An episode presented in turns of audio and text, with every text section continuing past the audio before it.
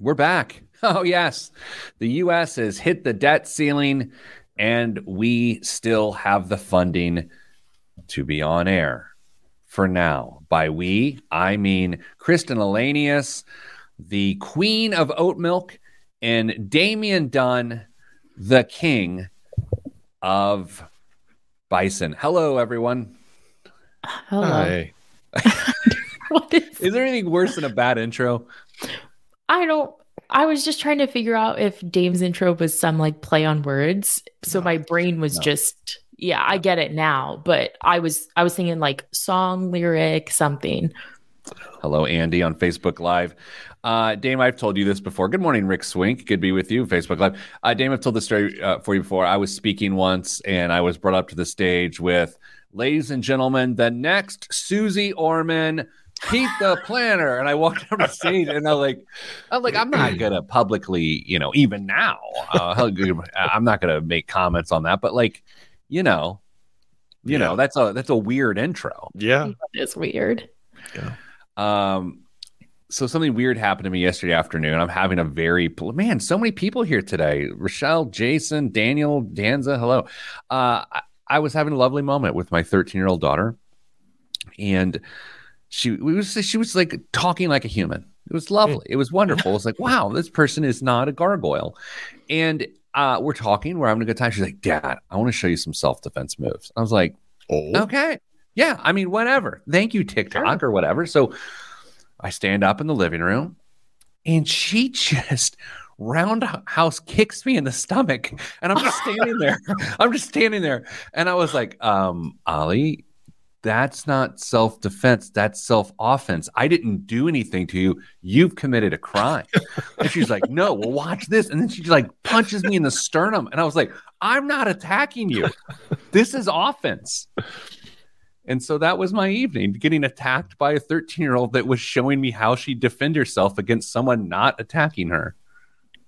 Would Did, she uh, do okay? Did she hit you pretty good or Yeah, it hurt. She's strong. Yeah, she's she's a little gymnast. She's she's gonna pack a little True. bit of a punch there. Um, Jeremy, pilot Jeremy, uh, hello. Uh, Dame, didn't we have a pilot Jeremy question we were going to ask?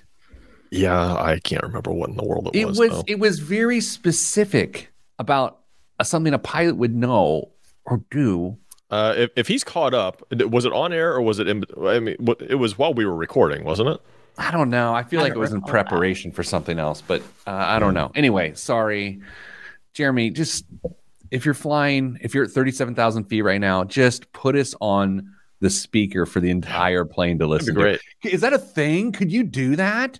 force people to listen to the show? Oh my gosh. Uh, hey, lady in 7B, quit using the armrest. It's the other fellas. Just start calling people out. oh my gosh. Oh, that'd be wild. It- that'd- yeah, that'd be more like a Southwest thing, though, um, where they're doing bits. They're working on their bits. Yeah. Those You were know. funny. Okay. Uh, Jeremy notes that he could do that Once. once. All right. Uh, so today, fun little time. Who's who? Uh, who came up with today's uh, uh, sort of uh, theme? By the Kristen, who do you think? I know Kristen's the only one that actually puts work into this thing. Yes. Um. Wait, The what? can I you know why that is? Is it because if not, we have to come up with something on the fly and that makes me want to be sick. So No, I'm comfortable with either. Right? Whatever. It's fine. Okay. So look, it's a defense mechanism, a, a little self defense, if you will. It's True. the roundhouse roundhouse kick to my chest. Uh, we are going to do, each of us are going to pick the personal finance hill we are willing to die on. A take that is so set in stone that we cannot be convinced otherwise. Um, I will note these are real. The I'll note mine is real. I mean, Kristen, how real is yours going to be? mine is very real. Dame, you and I, I, I know what yours is, and I know you and I talk about it all the time. How real is yours? Hundred percent. Okay.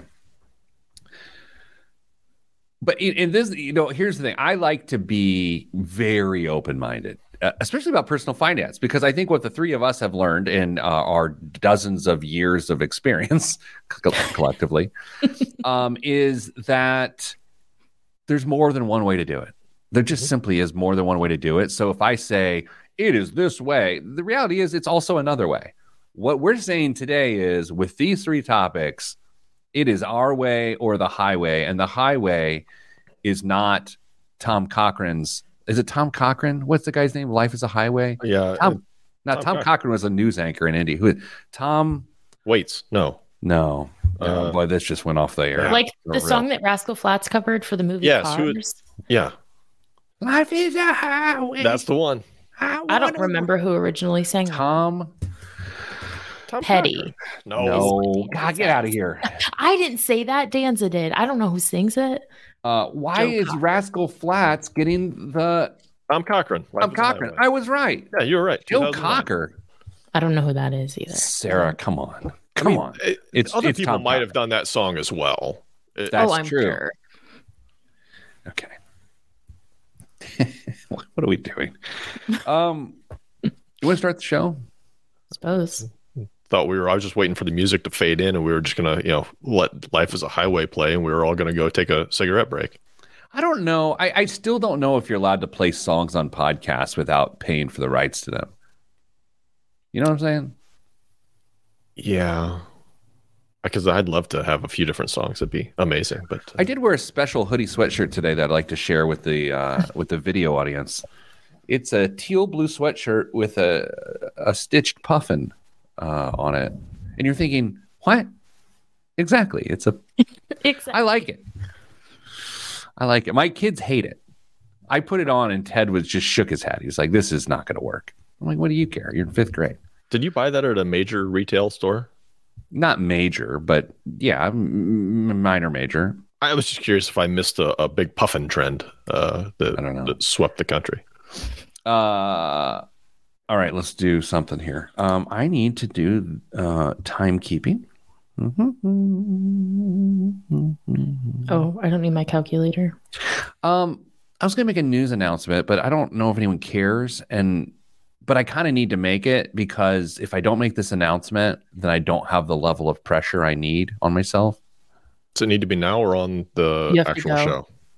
No, no, I, I think this is the better outlet for it. I, I don't know if the here's the thing. Our podcast audience and live stream audience is a much more engaged than our radio audience. And B, I just have a better sense of who the people are who are on the podcast. I feel close. This is weird. I feel much closer to our podcast listeners and our, our live stream listeners than I do the radio listeners. And maybe that makes me a bad broadcaster but it is what it is.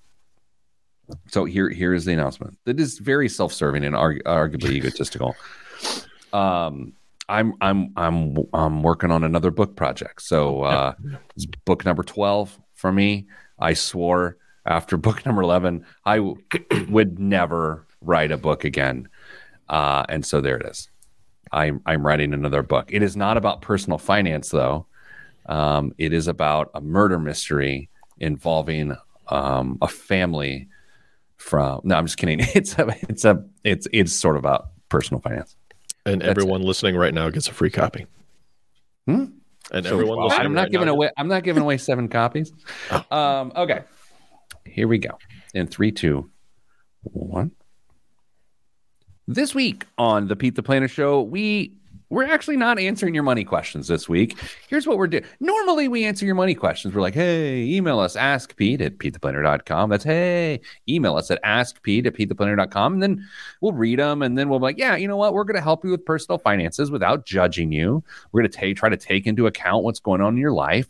We're not going to say, call us on Monday and we'll sell you things. We're just going to have two really eh, highly intelligent people and me discuss your problem and and give you a good solution. Uh, that being said, we're not doing that today. Instead, myself and and my two co-hosts, we are going to tell you the one area of personal finance each, like we're each choosing one, the hill we're willing to die on. What is a take that we have about personal finance that we can't possibly see the other side of it? Uh, because in personal finance, as you would hope, it's not binary. There, there, there. It is not this or that. It is, it is all over the place. And in what we're saying today is there is only one way, and it is our way on three specific topics. enough of me. Kristen Elanius, Director of Education, uh, is one of said co hosts who is very intelligent. Hello, Kristen. Hello, Pete. And in no particular order, the second intelligent person on this show is Damian Dunn, and he is of no relation to mine, despite the fact that we uh, share a surname. And he is the vice president of advice at Your Moneyline. Hello, Dame. Good day, Pete. Surname is last name, right? I believe so. I always feel like that's one of those things I just like. I, I, I'm I'm destined to misuse. Keep trying. Okay. Um, did we decide who's going first here? you said Kristen originally, and then you him hawed back and forth that maybe it should be Yeah. one of us. Okay. and- Let's do this. Kristen, we're going Okay. Kristen. So, Kristen, this is a take that you can't possibly see another way to do it than the way you, the, the way you think. Okay. So, set us up. Uh, I'm a little nervous because I feel like there could be a lot of disagreement here, but just because something is expensive does not, and that's objectively, does not make it an investment. Just because something is expensive doesn't make it an investment. Now, is, is there a is there a hedge here that there are things that are inve- expensive that happen to be investment, but Of Yeah. course. Uh, it's just that, and maybe my millennial is showing here, but on social media, influencers or the influenced tend to make statements like, I bought this and yeah, it was really expensive, but it's an investment. It's an investment in blank. And then use that as justification for buying something that they objectively maybe couldn't afford. Um, my walking pad that I use under my desk that Damian didn't know I had until like yesterday. It was it was a little expensive, but it doesn't make it an investment. Like um I we talked about I'm doing Invisalign. That's not it's expensive, but that doesn't make it an investment. It's an investment in your smile or whatever. I just don't agree with those sentiments. Okay, I've got so many things here. First, of all, I do think this is a thing, and this is Mhm. the thing that's been around for a little while. An example that I would have is uh, an engagement ring that I would love to discuss. um, but I must start with Kristen. What's a walking pad? what's a walking pad? Like, are we just gonna blow by? Yeah, I bought a walking, an expensive walking pad, and everyone in the world is like, "Huh? What's a walking Huh? pad? What's a walking pad?" So it's just a little treadmill, but they're not made for high impact or high speeds or anything. They're meant to be used low and slow, and they're really low profile. And mine fits under my desk. So I have a sit stand desk. So if I don't have a meeting or something and I'm working on video editing, for example, I walk on my walking pad at my house. She covers a ridiculous amount of ground every day. I cover no ground compared to other people. I follow this girl on TikTok who walks a half marathon a day, like on a regular basis. Dame, what's an example of something that you hear that is justified as an investment because it's expensive and the person feels bad about buying it, but it is in no way an investment? Jewelry Yeah, in general. I I mean, mean, uh, not just engagement rings, but like you know, f- v- luxury watches, luxury brand watches. Um, you know, uh, very nice sets of uh, of diamonds or whatever they may be in the outside of engagement rings, but jewelry, uh, a lot of cars, even just general transportation. Well, it's, an investment. Uh, no, it's not. It's you know, even if you're buying a, a classic, eh, maybe it'll go up in value, might not. Um, those are probably the two biggest. what what words are people looking for when they say investment? Kristen, are they just saying this is a strategic purchase? Uh, But it doesn't make it an investment. Like your Invisalign is a really actually an interesting example because I almost disagree with you about that. Oh. I- I think it's a strategic. It's at least a strategic investment. I mean, Dame and I are bald men. Like, if we got toupees or something, that is a strategic investment in swag. so I, I do think it's just I I struggle with I think you can use the word investment, but I think that the way that it's used to justify the purchase doesn't necessarily work. Is it an investment? Is my Invisalign an investment in my like self-confidence? Of course it is, but that doesn't justify its expense by just saying like, "Oh, it's an investment." I I don't know I don't know what other word you would use though. I speaking of confidence, an investment in your confidence, and this is way off track, but I just need to make a note. I read a, an article in the Harvard Business Review this morning, and that does seem like I'm just name dropping, but it's free. um, about um, not telling women to have more confidence in the workplace, and I and, and I had to like really check myself. Like, have I ever told a coworker to have confidence? Anyway, interesting. You mentioned confidence, and, and you're a lady, so I just wanted to acknowledge that I myself am not going to tell you to get an Invisalign to improve your confidence. Is is that the new? You should smile more. Uh, to Uh, having- oh, to have you know- confidence? Is that the second. new one? What if I went up to one of our female colleagues and I was like, you know, I was thinking about how you should smile more, and it should start with Invisalign. What can you imagine? That's like a double whammy. Ugh. Does Invisalign count for HSA uh, deduction? Yeah. There you go. As someone who has a, I call it Jay Cutler face. I have a Jay Cutler face.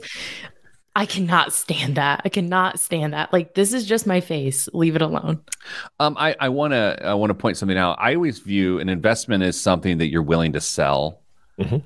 And so, like an engagement ring to me is not an investment because you're not going to be like, okay, honey, um, I do want to stay married, but can you pull that off your hand? I need to go sell it. Prices are looking good. Like, so that's not an investment. Uh, someone mentioned here uh, the idea of uh, a, a primary residence. Mhm. Now, I, I agree for most people it is not an investment. For for some people who we we have a dear friend and colleague who will move at the drop of a hat, right? Mhm. Um, for that person, I think she would view it as an investment and be able to do it. I wouldn't because I don't want to move, right? Yeah.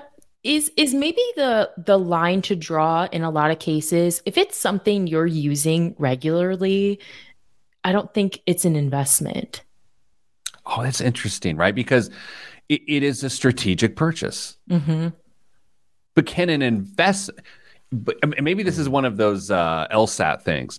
An investment can be a strategic purchase, but not every strategic purchase is an It's an investment. investment. Could be. Did I just get into law school? I think so. Congratulations. Ooh, Andy just hit us over the head with four, a minute left. What about an education, Kristen? Is an education an investment? Oh, Ugh. this is a whole segment. We're going to lose clients on this. Have at it. No, don't put me in this position because the answer is sometimes. Boy, way to way to put your flag in the, the ground there. I- Dame, is don't make me education do an investment? Yeah, Uh, I mean, it's got to be. It, it, yeah, it absolutely can be. Now, whether or not that investment pays off uh, is another story. So, it, it- absolutely an investment in yourself, but you may have a really, really poor return on your investment. Dame on Slack this morning to me, you had a really hot take about um, how much you spend on a school versus the type of school you go to. I can't, I'm surprised that's not your hot take. That is my hot. That's my hill. Oh. Thank you for ruining it. Oh, coming up after the break, more. I thought it was crypto. No. Oh, Oops. anyway, coming up the break, Dame's Hill to die on. I messed it up. I'm Pete the Planner. Wait, I thought you were doing crypto. No. Wait, did I, I, just, wondered how you thought that your hot takes were going to overlap each other, but I just let it go. have you guys ever realized that I have no idea what I'm doing? I don't remember anything. It's dry January too, so like my liver is just like out there, just mm, mm, mm, fil- filtering stuff. I read this whole article on uh, what a liver really does. And my liver right now, it's like a Swiss Army knife. It's got a lot of purposes, even the little tweezers. Peak liver right now for Pete. What do you think the most useless Swiss Army knife classic tool is? I got to go with the the off-white toothpick. Um, I, I'd probably go with the tweezers. Actually, they're too flexible. There- there- There's just not enough grip there. Yeah, It's said like a real man. Just use the knife and cut it out. Oh my god. What's wrong with you? It's a bee sting. Like we're not trying to kill a 10-year-old. We're just like trying to get the stinger out. Uncle Dame says we're going to cut off your toe. That's exactly what I said. Kristen, what's the, Misquote. What's the No, that's what he said. What's the most useless Swiss Army knife tool, Kristen? Um, is Leatherman a brand of Swiss Army knife? So if I'm thinking of a Leatherman, am I thinking of the same thing or no? Yeah, we can go with it. We'll go with Yeah, it. It's a it's much more robust. Um, Well, the blade is so small. You know, What are you Rick's- using that for? This is a knife. Crocodile Dame D back again. um, Rick Swink says the hook is useless. Now I, I'm gonna actually I'm gonna disagree and and show my man card here for a second. Ooh. Which doesn't involve me standing up, don't worry. Um, I used to bird hunt. And, and, and I'm wearing a puff and hoodie sweatshirt right now, and so I don't want to feel like I have a complicated relationship with fowl. But I used to bird hunt, and there was a knife that I would go bird hunting with because when you would then dress the game, which is a much classier name for what you're really doing to the thing, there was a hook. And, and sometimes you would actually use the hook on the knife to uh, assist you with that, Mhm. or you could just manhandle it. This got really violent. It's a circle of life, Pete. It's okay. I know I feel bad about it now. Ah, shouldn't feel bad about any of that. Oh, there's an argument going on in the the Facebook Live. Uh, Jason and Rick may have like a, a dance battle. Jason says he uses the hook to open cans. Oh, this is so great. Anyway, isn't this a personal finance show? Dame, let's get into your segment here. Your segment. Okay. Mm-mm-mm-mm. How long do you think this show goes on before it's canceled? Do you think we quit before it's canceled from the syndication people? Oh wait, you mean the, What do you the, think? the, ra- the radio show side or the podcast Yeah, like the side? radio network. Are they like, yeah, we're done? Or do you think we're going to peter out first? Nah, they'll so cancel us. They'll cancel us first. I don't know. Kristen, what do you think? I don't know. I don't mean mean, culture canceled. I mean like business. Yeah, the show's been around a long time. I feel like it would be us, maybe, but maybe. Oh yeah, this doesn't go on the air. Yeah, I feel like it'll probably be us. I bet I'll die. And then you guys will be like, we don't have the equipment. You know what I mean? Like I think that's how it happens. like one like one Monday you come in and there's a slack like, no, dude, he got bit by a snake. He's dead. And and you'll be like, well, I don't know the StreamYard password. You know? do you do you ever see the numbers uh, like uh, how we how we compare against other shows in the market in Indy you for think he our slot? Looks? No, well, first off, that's a it's a really interesting question. So here's what I learned to really you guys want to learn something today? Yeah, Be a first. Um so growing up i- and, and reading media, you always read about numbers and and ratings. And you know, as a 25 year Howard Stern listener, forever all he ever talked to was about ratings and being number one. And still a lot of the drive time people talk about ratings, and those books do come out. They're called books, which are just the ratings. Um, for weekend shows, which is what we are, no one spends a lick of time seeing how anything's rated because a lot of times on the weekends, the shows you're listening to are purchased by the hosts or the companies, and then they just put whatever they want. So the stations don't care what they're they're rated. However, there are shows like ours of which we don't pay for. Uh, eh, that we're part of the, the the network, if you will. Uh, but they still don't look at our ratings. And so I used to ask all the time, Dame, back in the early days of 1430 News Talk 1430 WXNT uh, all the time. They're like, um, that's not how it works. So I don't know our ratings. and also, to Kristen's point, I wouldn't look because who really cares? so es- essentially, as long as the station can sell ads for our show, they love us. Yeah, you know, and I feel like we got into this weird period in which we seemed highly critical of types of companies that also happen to advertise uh, during our show, you know, different types of financial advice or different products or this or that. And then I found myself going, you know, I still want to do the show. Maybe we should back off criticizing these people that actually pay for our show. You know what I'm saying? Yeah. Anywho, I do have to tell you something though. Do you want to hear something? Back when I used to do a lot of television, I don't anymore. It's the hair loss. Um, I th- there was this thing where one day I'm not naming names. I'm not even naming stations. I was highly critical of car dealerships, right? Mhm. So I d- did my thing, which would, no one cared about. I went home, went to my office, get a call from the general ma- manager of the, the the television station, like Pete, and I was like, "Hello, person's name," because I use their name. Hmm. and uh, they were like, "Do you understand how people are paid around here? And I was like, bi-weekly? I didn't say that. And uh, and I was like, what, what, what are we doing? What are we doing? He's like, um, our number one sponsor are car dealerships. You cannot, under any circumstances, be critical of car dealers in any way, shape, or form. Oh. And I was like, okay. So that that was my first glimpse into local news of like, it's not the the wall between the sales and the, the newsroom isn't as tall as you think. Like the, the, that was the that, this was in the early 2000s, which I just tipped my hand there. Uh, and by the way, that wall has come down lower and lower and lower and lower. Hmm. Did the did the hosts try to shut you down or, or get you off of that rant? Or they looked awkward, but I thought they just had chili the night before, and yeah. they're a bean family, you know. Yeah. yeah.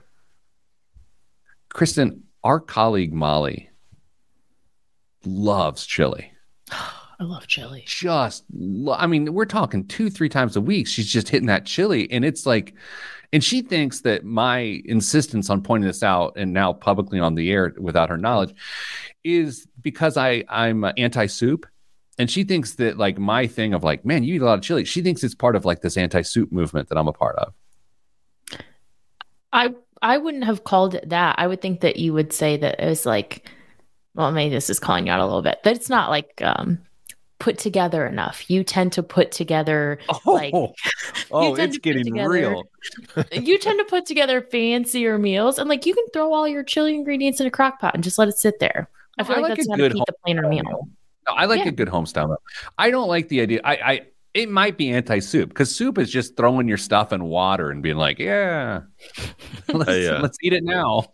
I will let the public know that I have sat across from this man uh, in and out enjoying burgers uh, and so he doesn't have to have fancy food. He, he is when he, he can, makes he, it when he makes it. I do like can, making uh, yeah. more sophisticated food. He can play on the common man level when he has to.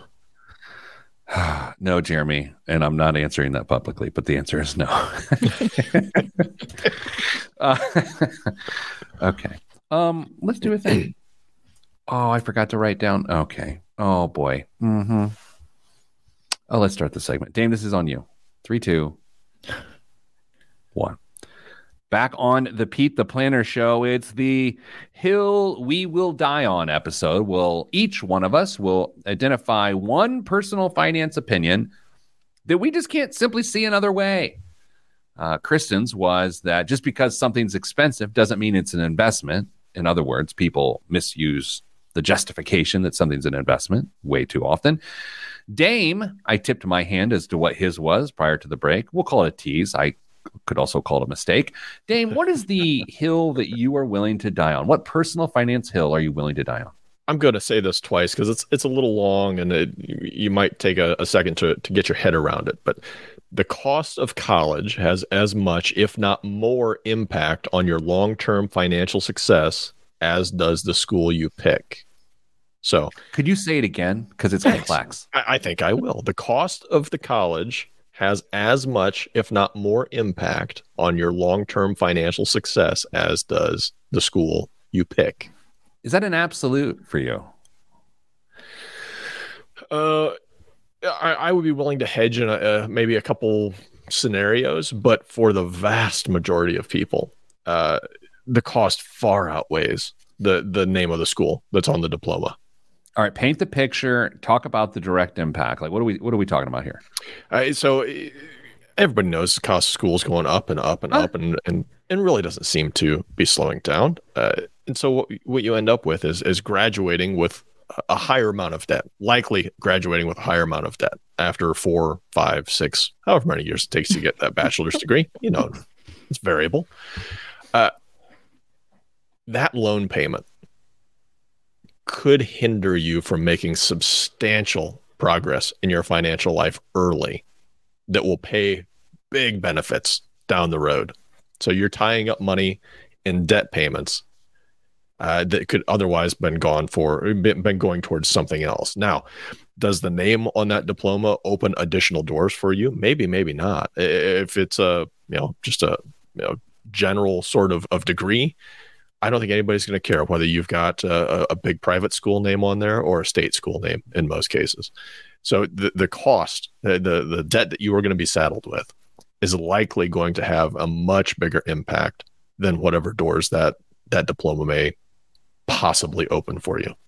Kristen, I got to think the exception here is a top tier school for a top tier student that knows their path. Because because for those folks, it it matters for people that have no idea what they want to do and mm-hmm. they, they go from a, a, a low tier school to a kind of fine school like that i don't know if that difference but those people are also not getting into ivy league schools what, do you agree with that i think that maybe where this and maybe i'm just kind of saying what you're saying but in a little bit different way in a, is, in a better way well no it's, no, it's just fine. i want to make sure we're on the same page but i think if you have additional school on this path that you're on i do think the name that's on that first diploma matters and i think where you fall within that graduating class absolutely matters um, because if you're you know for example, if you go to an Ivy League school, we'll use like a like a big extreme. You go to an Ivy League school and you're ranked at the bottom versus if you go to a school that's not ranked and you're all the way at the top, you you might be the best performer at a school that doesn't rank as high and you might have spent a lot less money to earn that degree and you might be just as competitive when you apply to grad school. Is is that making any sense? It is. I think I might disagree though because um maybe I disagree because if if I'm if I'm someone applies to a job from Harvard, we'll just use Harvard because we brought it up earlier in the show. From Harvard, or someone bring uh, is at Purdue, and it's in the non-engineering role. Okay, Kristen, don't look shocked that I'm going Harvard to Purdue. That hurts. Purdue, Purdue is is the Harvard of West Lafayette, but that's it. Okay, True. so I would likely as someone who's hired a lot of people, I would likely give the Harvard person more credit because I would have no idea where they graduated in their class. You wouldn't ask?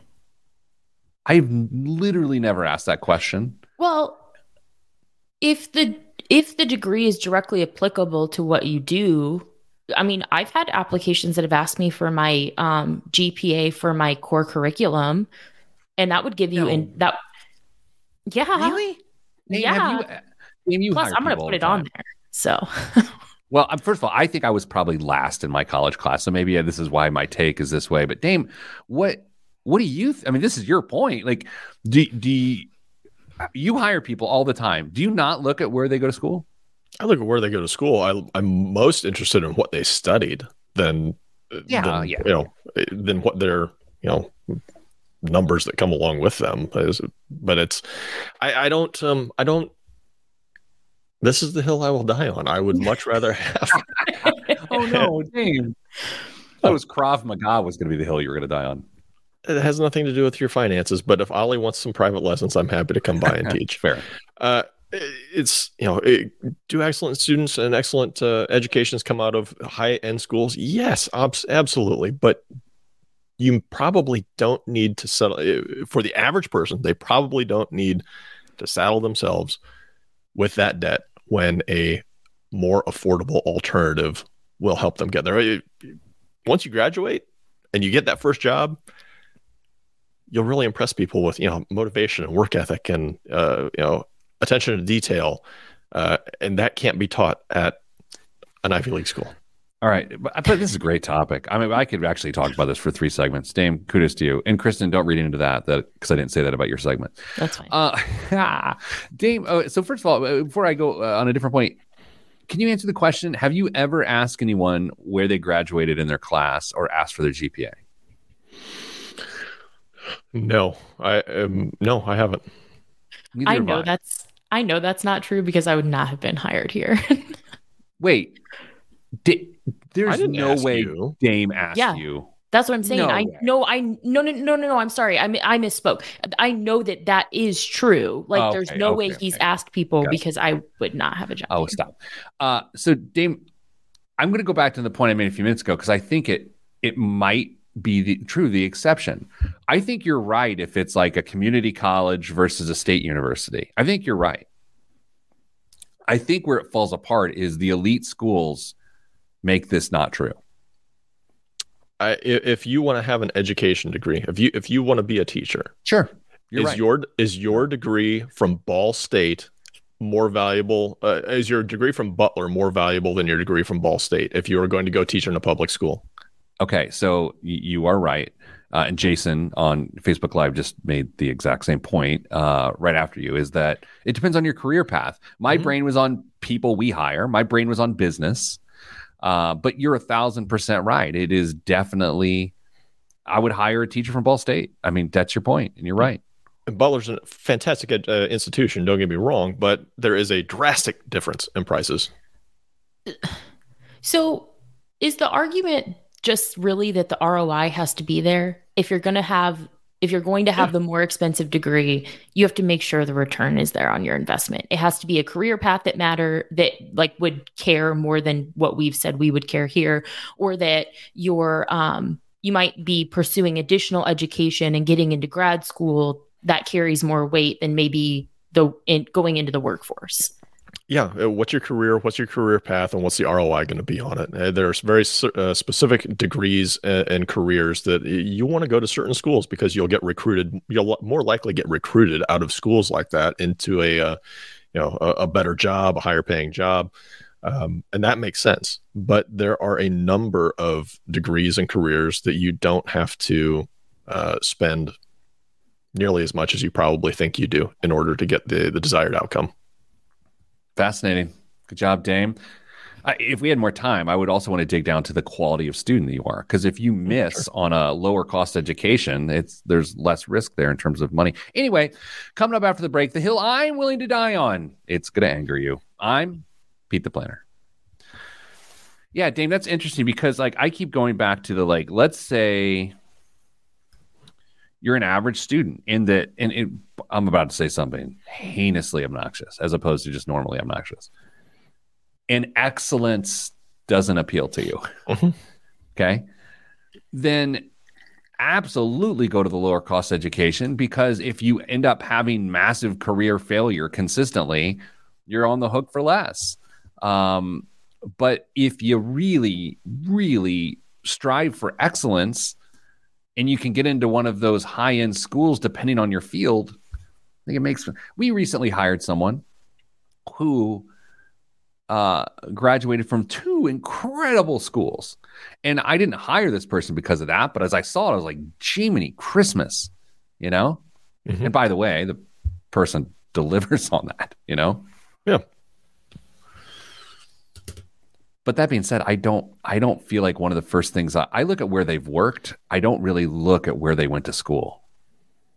Yeah. I don't even look to see if they have a degree. To be honest with you, Andy Maybe makes uh, Andy makes an interesting point. Um, it, there are a number of schools that are, are need blind, uh, especially in Ivy League school. I'm I'm not saying you don't try and you know shoot your shot, and if it comes back uh, that it's affordable, then yeah, absolutely do it but the cost, uh, the overall cost that is uh, that comes down the line to you, what you're going to be on the hook for, and how much debt you're going to have to take out if that's the route you need to go, that's the determining factor. All right. Um, I don't even think Jeremiah is here, but we're going to move forward, uh, ignorant of his tastes. um, let's move on. Okay, so I'm ready. I'm ready to expose myself. Well, my take Mm. I never. I mean, it's a podcast, and you wouldn't see much. Um, okay. I like that Dame says I agree with Andy, and then Andy just said in the comments, "I agree with you, Dame." Andy, you just agreed with yourself. You played yourself, Andy. Wouldn't it be fun to hear Morgan Freeman say Andy's name like Morgan Freeman was saying Andy Dufresne in Shawshank Redemption? Wouldn't that Could be fun? Just, couldn't we just have a clip of and uh, Ramsey? That, that, was a pretty the, good Morgan name. Freeman. And uh, Ramsey and a Dufresne. You don't think that's a good Morgan Freeman? Uh, the the Andy Dufresne was pretty good. Uh, I can't. Andy Dufresne. Andy Dufresne. Right. You keep you talking over my Morgan Freeman, Dame. Shut your lips. Andy Dufresne. And a Ramsey. Jiminy Christmas. You didn't do impersonations when you were on stage, did you? That's a personal question. Okay. I'm out here risking my career by doing an amazing Morgan Freeman, and you're going, blip, blip, blip, blip, Because no, nobody does Morgan Freeman impersonations. Nobody. So unique. It's getting aggressive. All right, let's start the segment. In three, two, one. Back on the Pete the Planner show, it's the Hills We're Willing to Die On episode, which sounds inherently violent during cold and flu season. Uh, basically, these are personal finance opinions that the three of us have that we don't see any other way than our opinions. Kristen, quick recap of yours. What was it? Just because something's expensive does not make it an investment. Dame, The cost of college matters uh, as much, if not more, than the name of the school on the diploma for most people.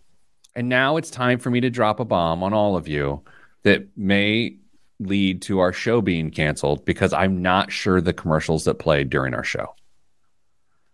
Legalized sports gambling is one of the biggest financial problems in America today and will eventually have the impact that opioids have on our society. Wow. Hot take. Okay. That was I mean it. It is aggressive. I mean it. I think legalized sports gambling is a horrible thing for our society. Now, I want to also make a libertarian point here that I think is important. In it, I don't I I think it should be legal. Okay. Like I, I- think you can't tell someone not to do that, right? I, I think that it, it can be legal, but I also have to say, I think it is one of the worst things that exists.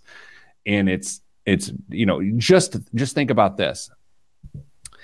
Sports ban since sports betting was legalized um, in the United States with apps and all these things, 161 billion dollars have been wagered by just everyday people enticed by free money offers that think that they're moving themselves forward financially. On top of that, the indirect byproduct of all this thing, all of this is how people invest differently, how Bitcoin has become gamified, how Robinhood has become gamified.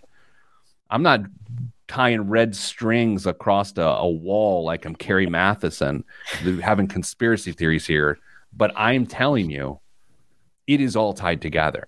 The fact that Bitcoin, the fact that Robinhood, the fact that legalized sports gambling are ruining people's uh, finances, it is all tied together. And I will also note that it targets young men. You know, as I think about how could this impact my life and my family, I have to think about how my 10 year old son, when he watches sports or interacts with sports or anything, is constantly hit over the head with gambling. Like we never were. He's trying to watch NBA basketball. And before the game starts, the analyst is giving away a fake case of $20,000 if you can beat his bet. Like that's not a healthy thing. So I'm I'm telling you, and I don't know if MP3s will still be a medium in which people listen to things years years from now. I'm telling you, five, seven, ten years out, save this clip. I'll be dead. Save this clip. It's going to be true. Whew, Wow. All right. Uh, so do you think um uh, what if what if the ads were just dialed back? What if gambling was still there, but it wasn't allowed to be advertised? Much like uh what was it um IndyCar had something like this one at one point in time, didn't they? Where they they couldn't advertise was it liquor? Yeah, they, they couldn't do uh, tobacco Yeah. or Uh, liquor. yeah. So what if uh what if sports gambling was out there but it couldn't be advertised? Do you think that would have a significant impact in uh the the, the dollars wagered? Uh, yeah, I, I, will say that a lot of industries have been supported by these generous gambling Mm. dollars. And by the way, I, I want to make note here because I know, the email's already going to blow up. But my opioid comparison is with respect. I, I, I, I'm not diminishing the opioid epidemic at all. I think if you read uh, Empire of Pain, which is a book by written by Patrick Radden Keefe, I know it doesn't seem like I know anything, but I do read quite a bit. Is that the the beginning of the opioid uh, pandemic epidemic was really brought on by business decisions made by companies and marketers. That's how it began. It took advantage of people's addiction, right? That's the comparison. That's the comparison. So hopefully people haven't turned this off and are calling me a horrible person. I mean, do so for other reasons. But it is a very valid comparison as to the choices that are being made. New York Times did an investigation right around Thanksgiving of 2022 numerous stories. Dame and I, I was sending them to you, Dame, mm-hmm. about how much manipulation is going on behind the scenes, how many unethical decisions are being made behind the scenes from legislation, uh, legislators to spokespeople to the fact that now colleges and universities are marketing sports gambling to undergrads who are under 21 years old. Mm-hmm. It has the same roots as the op- opioid epidemic. Kristen, you asked for our hot takes here today. You did not realize you were getting a scorched earth dame thrower of a take from me. no, I didn't. So, my follow up question to you, I think other people might be thinking this too. Is it is the gripe really and truly with sports gambling or is it the fear of the gateway of gamification in all other facets right we're talking about the gamification of investing robinhood etc is it sports gambling or is it what appears to be the start of a very slippery slope? That's a good question. I don't know if I can answer it succinctly. I will say I do believe the root cause to be sports gambling. Mm-hmm. Right. And here's where I here's where I just can't get my head around this. And I'm going to uh, summon a name that you both like based on your university affiliation. But you think about what happened with Purdue's football team at the bowl season is that Drew Brees came back as a volunteer celebrity head coach, but then there became trouble because he's an endorser of sports gambling and he's affiliated with the college football team. And, and you think about all of those weird things. You you think about someone like Peyton Manning, who's got hundreds of millions of dollars but chooses to do Caesars sports gambling commercials with his entire family to make sports gambling look like this fun family thing that everyone should do. Does does Peyton Manning not need does he need the Caesars money? Does he not have hundreds of millions of dollars? Like at what point does someone say like this is bad stuff? I am part of this entire apparatus that is hurting people. Now, the, the thing is, you hear how passionate I am about this, and you, you want to hear the weirdest part about this? There's zero impact on my family, close or extended. I know no one who is having a problem like this. I know people who sports gamble. I know a lot of people sports gamble, but I know no one. I'm speaking with the passion of someone who like uh, lost someone to opioid addiction. I really am, but I have no I have no horse in this race. I'm just telling you this is what is going to happen what's strange for me or what's interesting to think about is uh, gambling's been around forever you know it, it, but it was always done you know kind of behind closed doors back alley uh, it, it, was something that existed but wasn't prevalent. And now we are glorifying uh, gambling where it's it's cool it's hip it's it's you know something that you know kids are are starting to do. And i when you mentioned ted i thought you know what? Ted knows a lot about basketball and is super familiar with it. And it wouldn't take much to convince him that, man, you know a lot. You could probably make some money doing this. It, I could, I can see why you would be very concerned. I, I just, I don't know. This is the hottest take I've had in some time. Yeah, yeah it is. Yeah. My bad. Kristen, uh, Kristen, uh, you look shell shocked. A uh, little bit. I'm kind of surprised yeah. to be honest with you. This is my Hall of Fame take, you know. Uh, all right, coming up after the break, let's bring the Uh, Joy, back to the show. Uh, biggest waste of money of the week. Okay, we'll, we're gonna we're gonna towel off after the break here. calm down, calm down, and come back with a fun show. I'm Pete the Planner, and that's my hot take of the decade. You asked for it. You know, not to fuel put fuel on your concern, Yeah. your fire of concern, but I would say that I know a lot of people who sports gamble, and Me too. the me too. the people that I know that would be of concern to me are the people who know more than than anyone I know about sports because that's where I think the danger comes in is feeling like you know more Mhm. than Vegas and you're going to bet big. But I will say that for the most part, I used to I would say that in the past I definitely had a similar take to UP like why does anybody do it?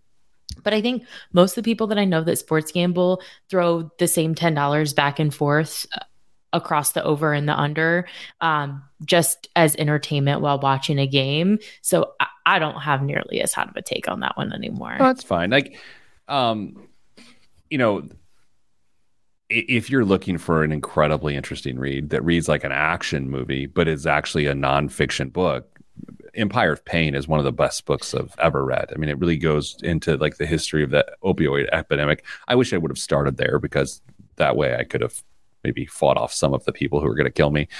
um, but Dame, I think also the tobacco industry had the same thing. I mean, it, it, it was it was a similar element, and I I just think that reckoning's coming.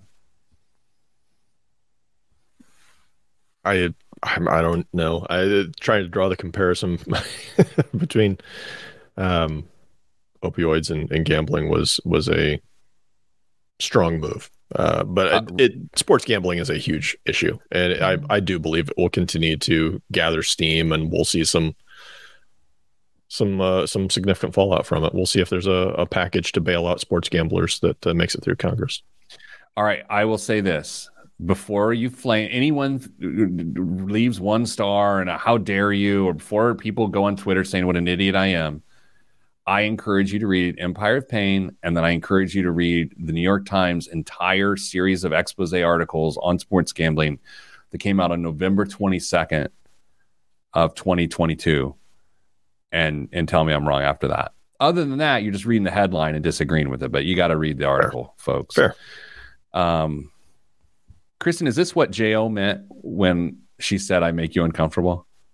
Uh, no, I don't think that that's what J.O. meant. I think it's when you guys ask me questions about people that were that I was dead when they were like famous, or I think it's more like that. Wait, Dame made a reference earlier that someone pointed out that there's no way you knew who he was Oh, talking about. I knew I can't remember. I think it was Mor- Pilot oh, Morgan Freeman. You know who Morgan I know who Freeman Morgan is. Freeman is, but I didn't know what was the movie you said. Shawshank Redemption. What? I've Never seen that. That's going on Instagram. What in the world? Have you never? Timestamp, fifty-three minutes. How have you? I have a, one of my best friends. Uh, we were born two weeks apart. Been one of my best friends since sixth grade. For his birthday, as an adult, every year, his birthday gift to himself, which is just really weird, he watches Shawshank, Shawshank Redemption by himself every year as an adult on his birthday. Again, really kind of a weirdo. Very normal person. One of the weirdest things. How have you never seen Shawshank Redemption? Well, for starters, I was four months old when it came out. So, Just Did- saying. have you never seen any movies from before the, when you were born? Um, not many, and I've not seen many from after I was born either. I don't like movies. Okay, so you're not a movie person. Not Okay. a movie person. Oh. It's a great movie. I'm stunned. All right. Well, we got to continue because I got stuff to do, Jeremiah. I got to collect myself. I'm so upset right now. okay, here we go. Let's do the show and uh, start now. In three, two, one. This week's biggest waste of money of the week, right here on the Pete the Planner Show, is Dinosaur Dig by the Luminaire. The Luminaire has announced its latest travel experience, a luxury dinosaur dig at a top secret location in Wyoming as part of an exclusive partnership with Naturalis, the National Natural. Wait a second. Say National Natural five times fast. Kristen, National Natural five times fast. Go. N- National. I can't, I can't say it once. National Natural. Yeah. I I can barely say it once. National Yeah. Natural. National Natural. Not uh, Nautilus, the National Natural History Museum of the Netherlands, unearthed the skeleton of one of the largest dinosaurs, the Diplodocus, Diplodocus, who gives us Saurus, uh, working alongside expert paleontologists, participate in an active dig and help to shape the world's understanding of dinosaurs from the late Jurassic period. Staying at a lux- luxury camp, it's a once in a lifetime opportunity to uncover dinosaur bones that have laid buried and previously undisturbed for up to 150 million years. You seen that movie, Kristen? And with the option to take away a 3D printed version of the bone you uncover, you'll always remember the experience. A portion of the sales from each journey will support the work of Naturalis scientists. These are scientists from the Netherlands that are digging in Wyoming. I don't know how this works.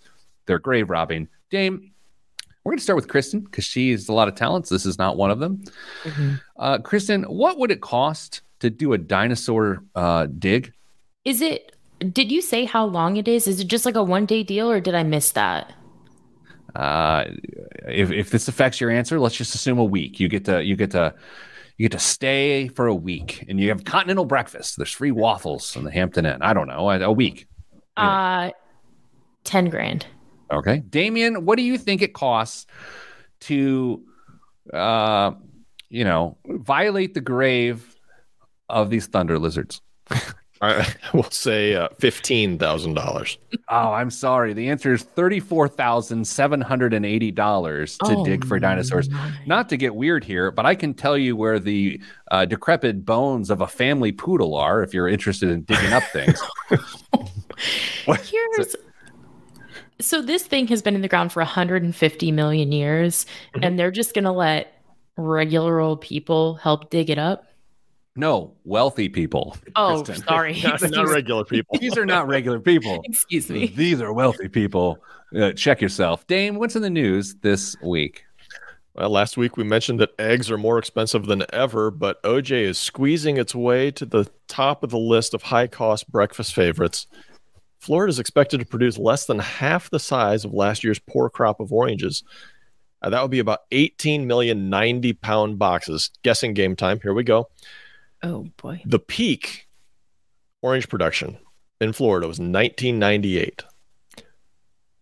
What percent has that production decreased Oh, for this year? From 1998 to now. 1998. How how many fewer oranges are they producing percentage wise? Okay. I, I have a guess, Kristen. Uh, What's yours? 40. Okay, 70. 70. ninety three percent. Ooh. Ninety three percent. What? Is that real? Is that real or is that pulp fiction? An ill timed freeze, hurricanes, and citrus disease has caused the smallest crop in nearly ninety years. I said, is that real or is that pulp fiction? I know. No one reacted. No. E- We're like the girls' soccer team, I feel. Yeah, Pulp. we've moved on. We've moved Pulp on, Pete. Fiction, Kristen. We've, mo- we've I'm moved on. sorry. In water is wet news, crypto lender Genesis filed for Chapter 11 bankruptcy protection late last night uh, in Manhattan federal court, the latest casualty in the industry contagion caused by the collapse of FTX. The company listed over 100,000 creditors in a quote, mega bankruptcy filing with aggregate liabilities ranging from 1.2 billion to 11 billion dollars according to bankruptcy documents. Pete, I know you like uh, the word the phrase I'm sorry, crypto lender and I feel similarly, of course, because we share at least one parent. But what Funny. about the phrase really captures your attention? Well, first of all, I want to say that what you just said was funny, and I rewarded you with laughter and a smile. Oh, Okay. And I'm just looking for a little reciprocation. But I the, the term crypto lender is how did anyone ever decide that that was going to be a thing? It's a speculative asset class. And and then you're going to tie debt to it. Like crypto lender, Kristen? I it's one of those I don't I don't know what to say because I felt like the writing was on the wall and I don't like to be an I told you I told you so kind of gal. So Well, just wait until sports gambling takes down the world and I come back on here. I'm like, I told you so. Sponsored by FanDuel. uh, Jeremy might be able to give us some real good insight uh, to this next one. Netflix is hiring a flight attendant for one of its private jets, with a successful applicant being paid as much as $385,000 a year. Streaming giant says it's looking for candidates with, quote, independent judgment, dis- uh, discretion, and outstanding customer service skills. They should also be able to operate with little direction and a lot of self motivation. The advert Let's- added. yeah. Yeah. Go ahead. Sorry. Yeah, so advert added the team uh, helps quote helps Netflix reach the world more efficiently and effectively, so the company continue to create joy around the world. The average uh, salary for a U.S. flight attendant sixty-two thousand dollars a year. Uh, so I think being a flight attendant is an incredibly difficult job. I'm just going to put that out there. I think they, uh, I would put them on the spectrum of underappreciated professions like teachers, like on, on the spectrum, right? That's a lot of money. a lot of money. That's a lot of money. Like, how is someone that much better, uh, uh, six times better than the average compensated person at that job? I have no idea. I, I wish I did. I, and to be fair, they are advertising a range of salaries, uh, and I think it actually the I think the floor was around sixty thousand dollars. So Oh. it could be anywhere in there. But uh, the fact that they would go up to almost four hundred thousand dollars seems uh, generous. Yeah, you know, didn't New York Times put out? Oh, gosh, I got to quit referencing the New York Times because they've just turned into that uber obnoxious person. Uh, but they they did a, a thing on like around the holidays of like jobs that you we did it on the show like jobs that you don't Mhm. know what their pay is and then you figure it out. This Dame brought that New York Times story, so it wasn't Mhm. me. It's on It him. was me. It's definitely on him. Um, man, that that is a surprising number. Surprising number. I agree. I agree. Uh, can you put a price on love? Well, Match Group thinks so. Match is testing a $500 a month subscription to Tinder, according to Bloomberg. And while that Tinder feature is still in experimental mode, Match is moving ahead with a new subscription for Hinge, which is another one of its dating apps, rolling out a souped up version for, quote, highly motivated daters that costs $60 a month. I have all the questions, and Kristen, I'm turning to you. I don't know why. and here's why because I need answers, and there is 0% chance that Dame and I have any insight here. Just demographically, you have a better chance to have insight here. So that's why I'm Sure. asking you. Is that is that Okay. fair? That's fair, yeah. First, the question's a little off off course here, and we only have a minute left, so we got to get to it. Are people embarrassed or ashamed to say they they use dating apps? Is that a th- is is there any shame in it? I wouldn't think so, but I don't know if there is or not. I don't think so, but in my circle, people who are on dating apps are very they're like overly blasé about it. Like, oh, well, you know, I'm I'm on Tinder. So I feel like there is kind of some hidden shame there because you have Okay. to lead with that. Hmm. Yeah, because Dame, that's where I, where I'm going with this is like there has to be shame of I'm spending six thousand dollars a year to find love. I guess it depends on the love that you find. It's an investment. It's an investment. Exactly. Seems like a gamble to me. we tied the show together. Okay. Um, oh, Robert, over the top rope off of YouTube live comment, $500 a month. Should it be called tender with T E N D E R? Wow, Bobby. Wow. I don't know if anyone calls you Bob. Uh, Kristen, thank you for your hot take. Dame, thanks for yours. Ashley, I'm sorry about the email this week that you're going to have to sort through. good. Good. good. Uh, sending everyone else good vibes because good vibes are all that's in the budget. I'm Pete the Planner. This is Pete the Planner Show. You think our email inbox blows up? No. No, I think there will be a, maybe one bad podcast review. yeah, I say you'll get a bad podcast review. hey, can we have a? Can you not send it to me, Dame? Yeah. Oh, dang. having a perfectly good day. Oh, uh, hey, uh, Slack from Dame. What to say? Everyone hates you. Oh, my day just took a turn. Just one person. It wasn't everyone, and they were wrong, by the way. Totally wrong. Did I give you an update on that? By the way, Uh, you told me about uh, last night. and- Okay, yes. Okay. Good. There, there- there's the update. Kristen, you're not going to get it on the air. I'll have to wait till we go off the air because I don't need to get That's, that's fair. in trouble again. I was telling a, a friend this week, I went to lunch with her yesterday. She was like, How long do you think you'll do the radio show? That's sort of why I sort of asked. Hmm. And I said, I, I honestly, I don't know. This isn't like me quitting the show. don't worry, everybody. Uh, or, or, And or you're fired. yeah, no, I just like it just means something different to me than it used to, right? I mean that that, that that's not a surprise, and it shouldn't be a surprise. I've been doing this since 2009, right? But I say what what what gets old is like I'm not trying to off- offend. I'm not trying to have hot takes other than today. But then when someone listens to five seconds of the show and then tells you you're a terrible person because of like that gets old like i don't like i don't need that aggravation you know what i'm saying so Yeah. i was pointing out to her if anything ever ended the show it would likely be that which is also why i don't read my email You pay somebody else to. uh, book recommendation of the week everybody i'm going to give one here it is a book called um, i don't know the name of it i I just thought know it was it. Empire of Pain. There's a second Um, one. Oh, Well, yeah. Well, this is what I'm reading now. Uh, it's David Goggins' second book. It's called Never Finished. Oh, Kristen is not into this. no. How can you not like David Goggins? Uh, David Goggins and Jocko just like aren't it for me. Uh, That's fine, right? By the way, I think you know me pretty well, and you wouldn't think that I would like that. that's fair. I think it's interesting because it's a completely different perspective from from me and how I think. And so um never finished. It's David Goggins' second book. I liked his first one, and this second one's pretty good. Um, although my colleagues, including Damian, were mocking me the other day because I tend to listen to audiobooks at a frenetic speed. It's impossible. I, I do not. I, there's no way.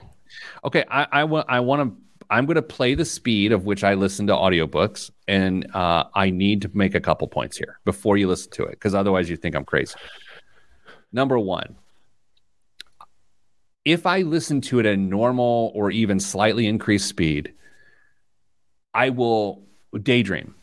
I will get distracted. I will lose track of what I'm listening to, and so I'm constantly rewinding, and it's frustrating. So what I discovered about myself is if it's so fast that I have to be 100% locked in, then I don't lose focus and I get through the book faster and I can still uh, digest what I'm listening to. Do you buy that, Dame? No, I, I I mean, do. uh, and wait till you hear it. I, I have zero reason to be concerned about copyright issues because nobody's going to understand what's being said here. I, I do. I, I want to offer you the chance, Dame, in a, in a safe space. Are you calling BS on that I do this? Are you calling BS that I can still, like my wife does? She says there's no way at that speed you can get anything from the book. That second, Mrs. Planner and I are Okay. uh, in arm in arm on that one. Okay, here we go. My mother knocked on the door. While we waited, I scanned the yard. My grandparents had a big property, a full acre of land, including a wide, perfectly manicured lawn with train tracks running along one side. There wasn't a blade of green grass out of place, and not a single weed in sight. That should have been my first warning. While my dad was convinced that my grandparents had been behind our escape from Buffalo, he didn't witness our arrival, or my grandma. I got Kristen, probably seventy. I got probably seventy five percent of that. You weren't thinking Maybe. hard enough. Maybe. I'm telling you. So, so here's i- i- if you're running or exercising or walk, whatever, hiking, and you just are locked in, you're not on a phone, you, you you're not driving where you have to deal with stuff. You can lock in, and I'm telling you, it, for me, it's the better way to go. Uh, to me, it, that's more of a consumption experience than an enjoying experience. Jeremy, that is both funny and not funny. Um, and so we are not going to acknowledge your comment.